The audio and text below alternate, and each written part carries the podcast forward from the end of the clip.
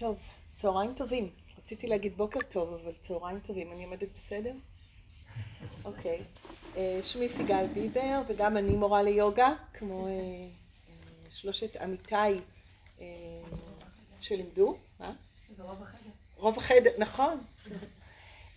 לפני שאני מתחילה, אני אדבר על נוכחות במסגרת או במפגש התרפויטי, היוגה תרפויטי. אה, הייתי רוצה לדעת אם יש כאן אה, מטפלים במקצועות הטיפול, תרימו יד, אוקיי, ויש כאן מורים ליוגה? יופי, נהדר. טוב, אז אה, אני רוצה להתחיל דווקא מכמה סיפורים אישיים,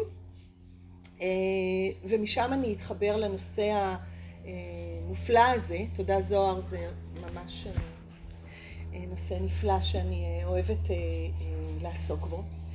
לפני כמה חודשים פנו אליי אה, בבקשה ללוות אה, שתי מורות ליוגה באחד ממרכזי הטיפול המשלים באחד מבתי החולים במרכז הארץ, שתי מורות ליוגה תרפיה שעובדות במרכז יום אה, אונקולוגי עם אנשים שמתמודדים עם סרטן סופני. וביקשו ממני ללוות אותם ולהנחות אותם בתוך התהליך הזה, ואני זוכרת שישבתי עם עצמי ואמרתי, מה אני כבר יכולה להגיד להם לעשות, אה, והסיבה, אני עושה את זה בעצמי, שזה הרבה הרבה הרבה פחות לעשות והרבה הרבה הרבה להיות. זאת אומרת, איך מלמדים להיות? כן? ההבנה שלי שבעבודה התרפויטית המפגש אה, אה, מבוסס על היכולת של ה... מטפל של המורה, אני מגדירה את עצמי כמורה ליוגה ופחות מטפלת ביוגה תרפיה, לא כל כך אוהבת את הפוזיציה של טיפול, אלא את הפוזיציה של הוראה, אבל החלק המשמעותי בעיניי הוא היכולת להיות עם. אה, בתקופה הזאת קיבלתי מתנה ספר, שתרשו לי אה, להמליץ לכם עליו, ספר של דוקטור אדית אווה אגר, הבחירה, מישהו שמע על הספר הזה? אוקיי, אז ממליצה. זה ספר על אה, אה, אה, אישה, ספר אוטוביוגרפי של פסיכולוגית אמריקאית, היום היא אמריקאית, היום כבר קרוב לשמונים, ניצולת שואה, ניצולת אושוויץ, שמגיעה לארצות הברית בגיל מאוד מאוד צעיר, נדמה לי בת עשרים או עשרים ואחת, מקימה משפחה, מטפלת במשפחה שלה, בגיל מאוחר יחסית היא מתחילה ללמוד פסיכולוגיה. אה, והיא מציינת לאורך כל הסיפור האוטוביוגרפי הזה את ההימנעות שלה מהמפגש עם הזיכרונות שלה, עם הטראומה שהיא נושאת בתוכה. ובגיל מבוגר יחסית, 40 ומשהו, היא מחליטה ללכת אה, ללמוד פסיכולוגיה ואפילו להשלים את הלימודים שלה לדוקטורט בפסיכולוגיה והיא מטפלת ותוך כדי הטיפול היא מבינה שהיא לא יכולה להמשיך לברוח. כל פעם עולה משהו שהיא מצליחה לטפל בו, היא מצליחה להתמודד איתו מול האנשים, אבל היא מבינה שעד שהיא לא תפגוש את המקומות האלה בתוכה בעצמה, אה, הטיפול שלה לא יהיה אה, ומרגישה את החובה לעבור את זה עם עצמה, והיא עוברת דרך איזשהו מפגש עם שני אה, מטופלים, אה, שכל אחד באותה סיט, סיטואציה, שני מטופלים אה, אה, שנפצעו, ניצולי, ניצולי וייטנאם, שניהם נכים שמתמודדים אחרת לגמרי עם הנכות שלהם. אחד מהם כזה, יודעים מי זה נועם גרשוני? נועם גרשוני כזה ש... embrace his situation, לקח את ה... ולקח את זה צעד אחד קדימה, והשני שהיה מאוד מאוד זעום וכעוס והשפריץ את, ה, את הכעסים שלו ואת התסכולים שלו ולמרות שאחר כך אני אתעסק דווקא בדוגמה הראשונה, אני, היא, היא מתמקדת דווקא בדוגמה השנייה והיא אומרת גם אני רוצה להיות מסוגלת להוציא את הכעס, את הזעם, את התסכול, את הכאב הזה החוצה, אבל אני לא יכולה, אני לא מסוגלת, אני מפחדת. ואחרי איזשהו פרק זמן מסוים, היא אה, מרגישה שהיא מסוגלת לעשות את זה, ואתם יודעים שפסיכולוגים חייבים לעבור טיפול אה, פסיכולוגי בעצמם. אני מצטטת מה היא אומרת. בטיפול אצל הפסיכולוג שלי, אני אומרת בביישנות שאני רוצה לנסות את זה. אני רוצה לבטא את הזעם. אבל בנוכחות איש מקצוע שיעזור לי להיחלץ ממנו אם אתבוסס בו עמוק מדי. זאת אומרת, היכולת אה, או האומץ להתמודד עם מה שאני צריכה להתמודד בנוכחות של מישהו שיחזיק אותי, שיכיל אותי, שיהיה שם, שיהיו שם איזשהו ידיים שיעזרו לי, אם אני אפול יעזרו לי לקום. זה לקח אותי מיד לזיכרון מאוד מאוד ישיר שלי בסיטואציה מאוד דומה. לפני 23 שנה היה לי ילד בן ארבע שגסס מסרטן. וידעתי שהוא עומד למות. שבועיים לפני מותו הגעתי למורה הראשונה שלי ליוגה, והייתי מאוד מוחזקת. הייתי צריכה להחזיק תהליך טיפולי, הייתי צריכה להחזיק בית ומשפחה, הייתי צריכה לטפל בילד חולה שעומד למות, הייתי צריכה לטפל באחיו בן השבע וחצי, הגדול יותר, ולהראות, להפגין חזות של אנחנו יכולים להיות פה. כל הזמן מוחזקת. ובפנים, כן, אה, פחד מאוד גדול, כאב מאוד גדול, אה, חוסר אונים מאוד מאוד גדול. ואני זוכרת את עצמי הולכת למורה ליוגה שלי, אה, מתחילה את האימון ומתפרקת. איך? והיא ישבה לידי, שם, במקום הזה, ונתנה לי להתפרק. היא לא נבהלה, היא לא ברחה, היא לא בכתה, תכף אני אה, אה, אתייחס לבכי הזה, היא לא ניחמה, היא פשוט ישבה לידי, נתנה למה שעלה לצאת החוצה, עדה לתהליך שאני עברתי, וכמו כל כאב מאוד מאוד גדול, ותסכול מאוד מאוד גדול, ופחד מאוד מאוד גדול, ברגע שהוא מוצא לעצמו את הפורקן, מיד יש איזושהי רווחה בתוך המערכת. זה היה מאוד, זו הייתה חוויה מאוד מאוד עוצמתית. למה היא הייתה מאוד עוצמתית? בתקופה הזאת הייתי גם בטיפול פסיכולוגי. וכמה חודשים מוקדם יותר, לפני שהתמונה הסופית הייתה מאוד ברורה, ישבתי מול הפסיכולוגית שלי והעליתי את הפחדים והעליתי את הכאב ופתאום ראיתי את הפסיכולוגית שיושבת מולי מתחילה לבכות. עכשיו אני אגיד רגע משהו. זה לא אומר שבתהליך טיפולי, אינטראקטיבי, לא יכולים להעלות רגשות אצל המטפל. אבל אני, כאימא, כמטופלת, שמתמודדת עם הסיטואציה, זה הפחיד אותי נורא. לא חזרתי אליה, כן? ממש. כאילו זה הביא לי לפנים את המקום כמה זה, כמה הסיטואציה היא איומה ונוראית, כן? ולא הרגשתי בטוחה שאני יכולה באמת להתפרק שם. לא היה שם מישהו שמחזיק. עכשיו ברור לי, כמו שאמרתי קודם, שבתהליכים טיפוליים יש מקומות שזה טבעי, שזה אנושי, שזה אפשרי. אבל מבחינת מי שמחזיק את, המרחק, את המרחב הטיפולי, הנוכחות שלו, הוא צריך להיות בעל מה שנקרא הבחנה, ויבקה. לראות מתי זה נכון, מתי זה מתאים, ולדעת לווסת את עצמו, או את עצמה, המטפלת את עצמה, המורה את עצמה, כי מי שנמצא עכשיו במרכז הפריים זה התלמיד שלי, התלמידה שלי זה המטופל שלי. והתפקיד שלי כמורה או כמטפלת זה לאפשר החזקה של המרחב הזה כדי שמי שצריך יוכל להתפרק. זה מביא אותי בעצם למקום אה, אה, לתאר, לעשות איזושהי פאוזה ולתאר רגע את אה, מה שנקרא חמשת גורמי הסבל, חמש הקלשות. בעצם מה שקרה למטפלת שלי, המקסימה, זה שהיא הייתה איתי בהזדהות. היא הזדהתה, פגשה בתוכה דברים מאוד מאוד מפחידים, והתגובה שלה הייתה לזה.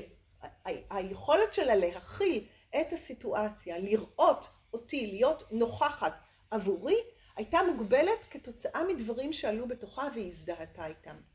חמש הקלשות, אה, יעל הזכירה אותם, לא ירדה אבל הזכירה אותם. מדברים על אבידיה, אה, אי הבחנה, אה, הזדהות או זהות, כל השתוקקות, חייה, רגע ודבשה, אבהיני ושע, היצמדות לחיים או פחד מוות. ואני רוצה להתמקד בהזדהות. ההזדהות של המטפלת שלי, ההזדהות של מטפל עם האדם שהוא מטפל בו, לא מאפשר לו להיות מה שנקרא בנוכחות מלאה. אם אני מציירת את זה רגע על סקאלה, לא התכוונתי להשתמש, אבל הנה זה פה, אני יכולה לצייר את המקום שבו אני בהזדהות, ובו אני בעצם לא רואה את הבן אדם שנמצא מולי, אני רואה את מה שעולה בתוכי. מהצד השני של ההזדהות, שהרבה פעמים אנחנו חושבים שזה, אה, שזה מקום טוב להיות בו, להרגיש את מה שהמטופלים שלנו או האנשים שמולנו אה, מרגישים, מהצד השני יש את מה שנקרא ניכור. מה זה הניכור? הניכור זה להתכחש.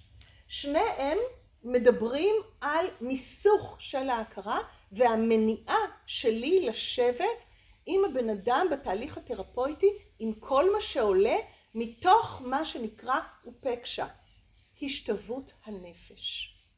למה אני מדגישה את זה? כי בעצם כל הדברים שהמטופלים שלנו ביוגה תרפיה, התלמידים שלנו ביוגה תרפיה אה, באים אלינו איתם, הם דברים שמחנכים אותנו כל השנים לחשוב שקרה לנו משהו שלא מונח בתפריט, לא היה בתפריט. לא הזמנתי מחלה, סליחה אפשר לקחת את זה ולהביא לי מה שהזמנתי, כן? לא היה בתפריט שלי מוות, לא היה בתפריט שלי אה, תסכול. כל הדברים האלה מחנכים אותנו כאילו זה לא אמור להיות שם. אבל הדברים האלה נמצאים שם, זה חלק אינטגרלי וטבעי של החיים, והתהליך ההתפתחות הרוחני שלנו כיוגים, כיוגיות וכיוגה תרפיסטיות, הוא לאפשר את התפתחות השתוות הנפש ופקשה, אחת מארבע איכויות הלב, היכולת להיות עם ועם, גם כשטוב לי, אבל גם כשרע לי. כאשר אני בהזדהות או בניכור, כן? ו- וניכור יכול להיות גם תוצר של הזדהות, המקום שבו בגלל שאני מזדהה אני מרחיקה, זה כמו אה, שמישהו נמצא בתוך בור עמוק, כן? ומשווע לעזרה, ואני במקום להושיט לו את היד ולמשוך אותו החוצה, כן? קופצת פנימה ובוכה איתו, כן? איתו ביחד. אני יכולה לקפוץ, כי לפעמים אין ברירה אלא לקפוץ פנימה, אבל אז זה מבקש ממני משהו אחר לגמרי. אז זה מבקש ממני להיות באמפתיה.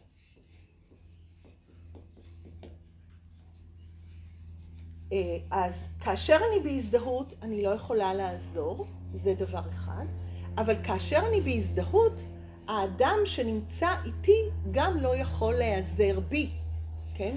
אין לו את המשענת, אין לו את ה... אה, אפילו לא משענת, אין לו את המקום שבו הוא יכול אה, להתפרק. כאשר אני בניכור, ודרך אגב, גם להגיד, אה, קטן עלייך, את עוברת את זה. מה זה? זה שום דבר. גם זה ניכור, כן? גם זה מקטין ומחליש. היכולת להיות אמפתית, כן? זו יכולת אחרת לחלוטין.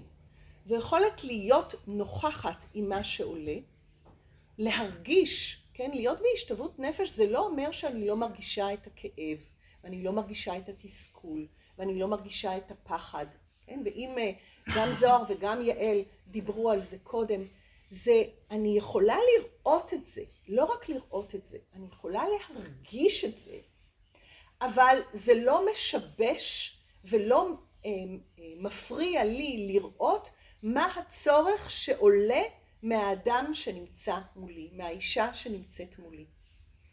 וכשאנחנו מדברים על נוכחות, אנחנו בעצם מדברים, אם יעל דיברה קודם על הרואה, זה היכולת להיות הרואה. הרואה הוא, אה, אה, הוא הנוכחות, הוא הרואה, היא היכולת לראות כל מה שעולה, נעים או לא נעים, אפשרי או לא אפשרי, כואב או לא כואב. היכולת להיות עם צמדי הניגודים, להיות עדה, כן? אה, מאפשרת את האפשרות להיות עדה. עדה למה? עדה לתהליך שהבן אדם עובר לנגד עיניי, כן? עכשיו, מסתבר, ויעל אמרת את זה נורא יפה קודם, כשאנחנו מכוונים תשומת לב לנשימה, הנשימה משתנה, כן? שמתם לב לזה? אחר כך היא חוזרת, אבל ברגע שאני מכוונת את תשומת הלב לנשימה, קורה שם משהו. לנגד עיניי יכול להתרחש תהליך. יש אפילו איזשהו מחקר אה, אה, שמדבר על אה, השתנויות בחומר כתוצאה מזה שמסתכלים עליהם במעבדה, כן? ש, שמחוץ למעבדה זה, זה מתנהג אחרת, אבל במעבדה, מתחת לעין הבוחנת של החוקר, החומרים פתאום משתנים. התפקיד של יוגה תרפיסטית בעיניי הוא קודם כל להיות עדה לתהליך. ולאיזה תהליך. וכאן מצוי אה, אחד הקסמים המאוד מאוד גדולים, שאם אני אלך רגע להיסטוריה, למצע ההיסטורי הפילוסופי של היוגה, זה בדיוק המעבר בין תקופת הוודות, שתכף אני אה, אזכיר למה אני מתכוונת, אל תקופת האופנישדות.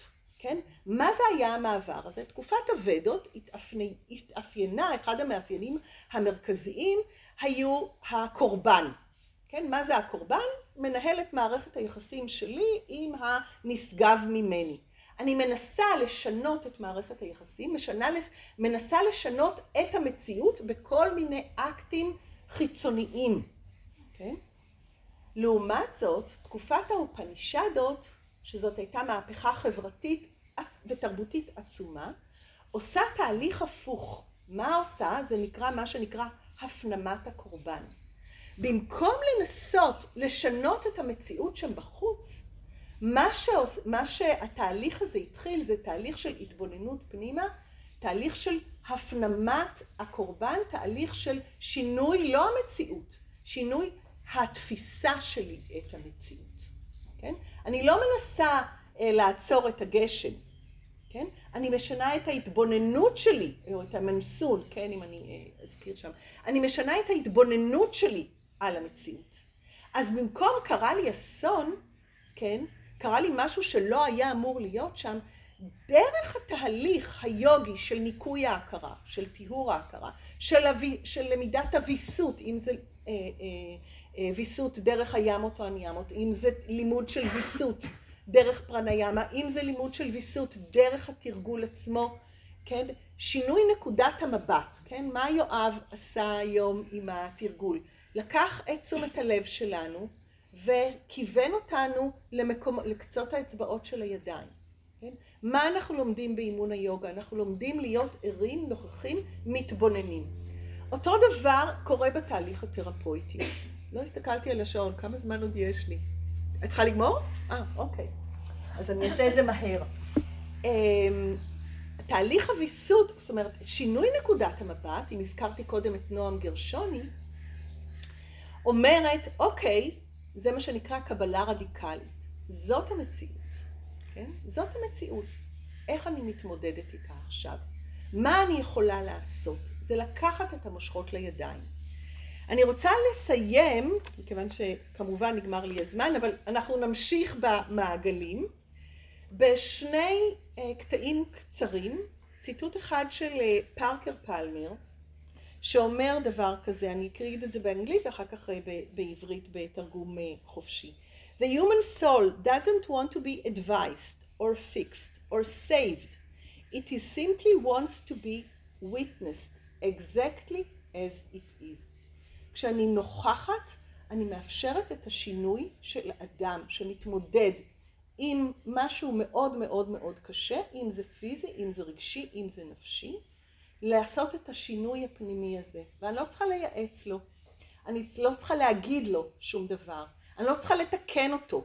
זה קורה מעצם זה שאני יושבת שם כמו רננה, ז"ל, המורה הראשונה שלי ליוגה, מתבוננת, עדה לתהליך. והציטוט השני, שיר, שמישהי אה, הזכירה לי אותו ממש ממש בימים האחרונים, של עדה, אלה דור גבע, אלה דור גבע. כדי לדעת, אולי בסופו של דבר, הייתי צריכה לטפל עשרים שנה. כדי לדעת שמעולם לא היה אדם זקוק לטיפול, אלא לאהבה. אני מתרגשת, סליחה.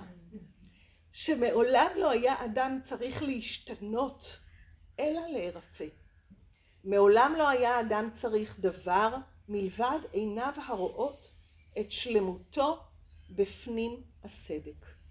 ואולי משפט אחרון, וסליחה שאני חורגת אה, בזמן, בעצם בתהליך של הנוכחות החיצונית שלי כמורה ליוגה, אני מאפשר, אני עושה modeling ומאפשרת את ההתפתחות של הנוכחות הפנימית של אדם בעבור עצמו.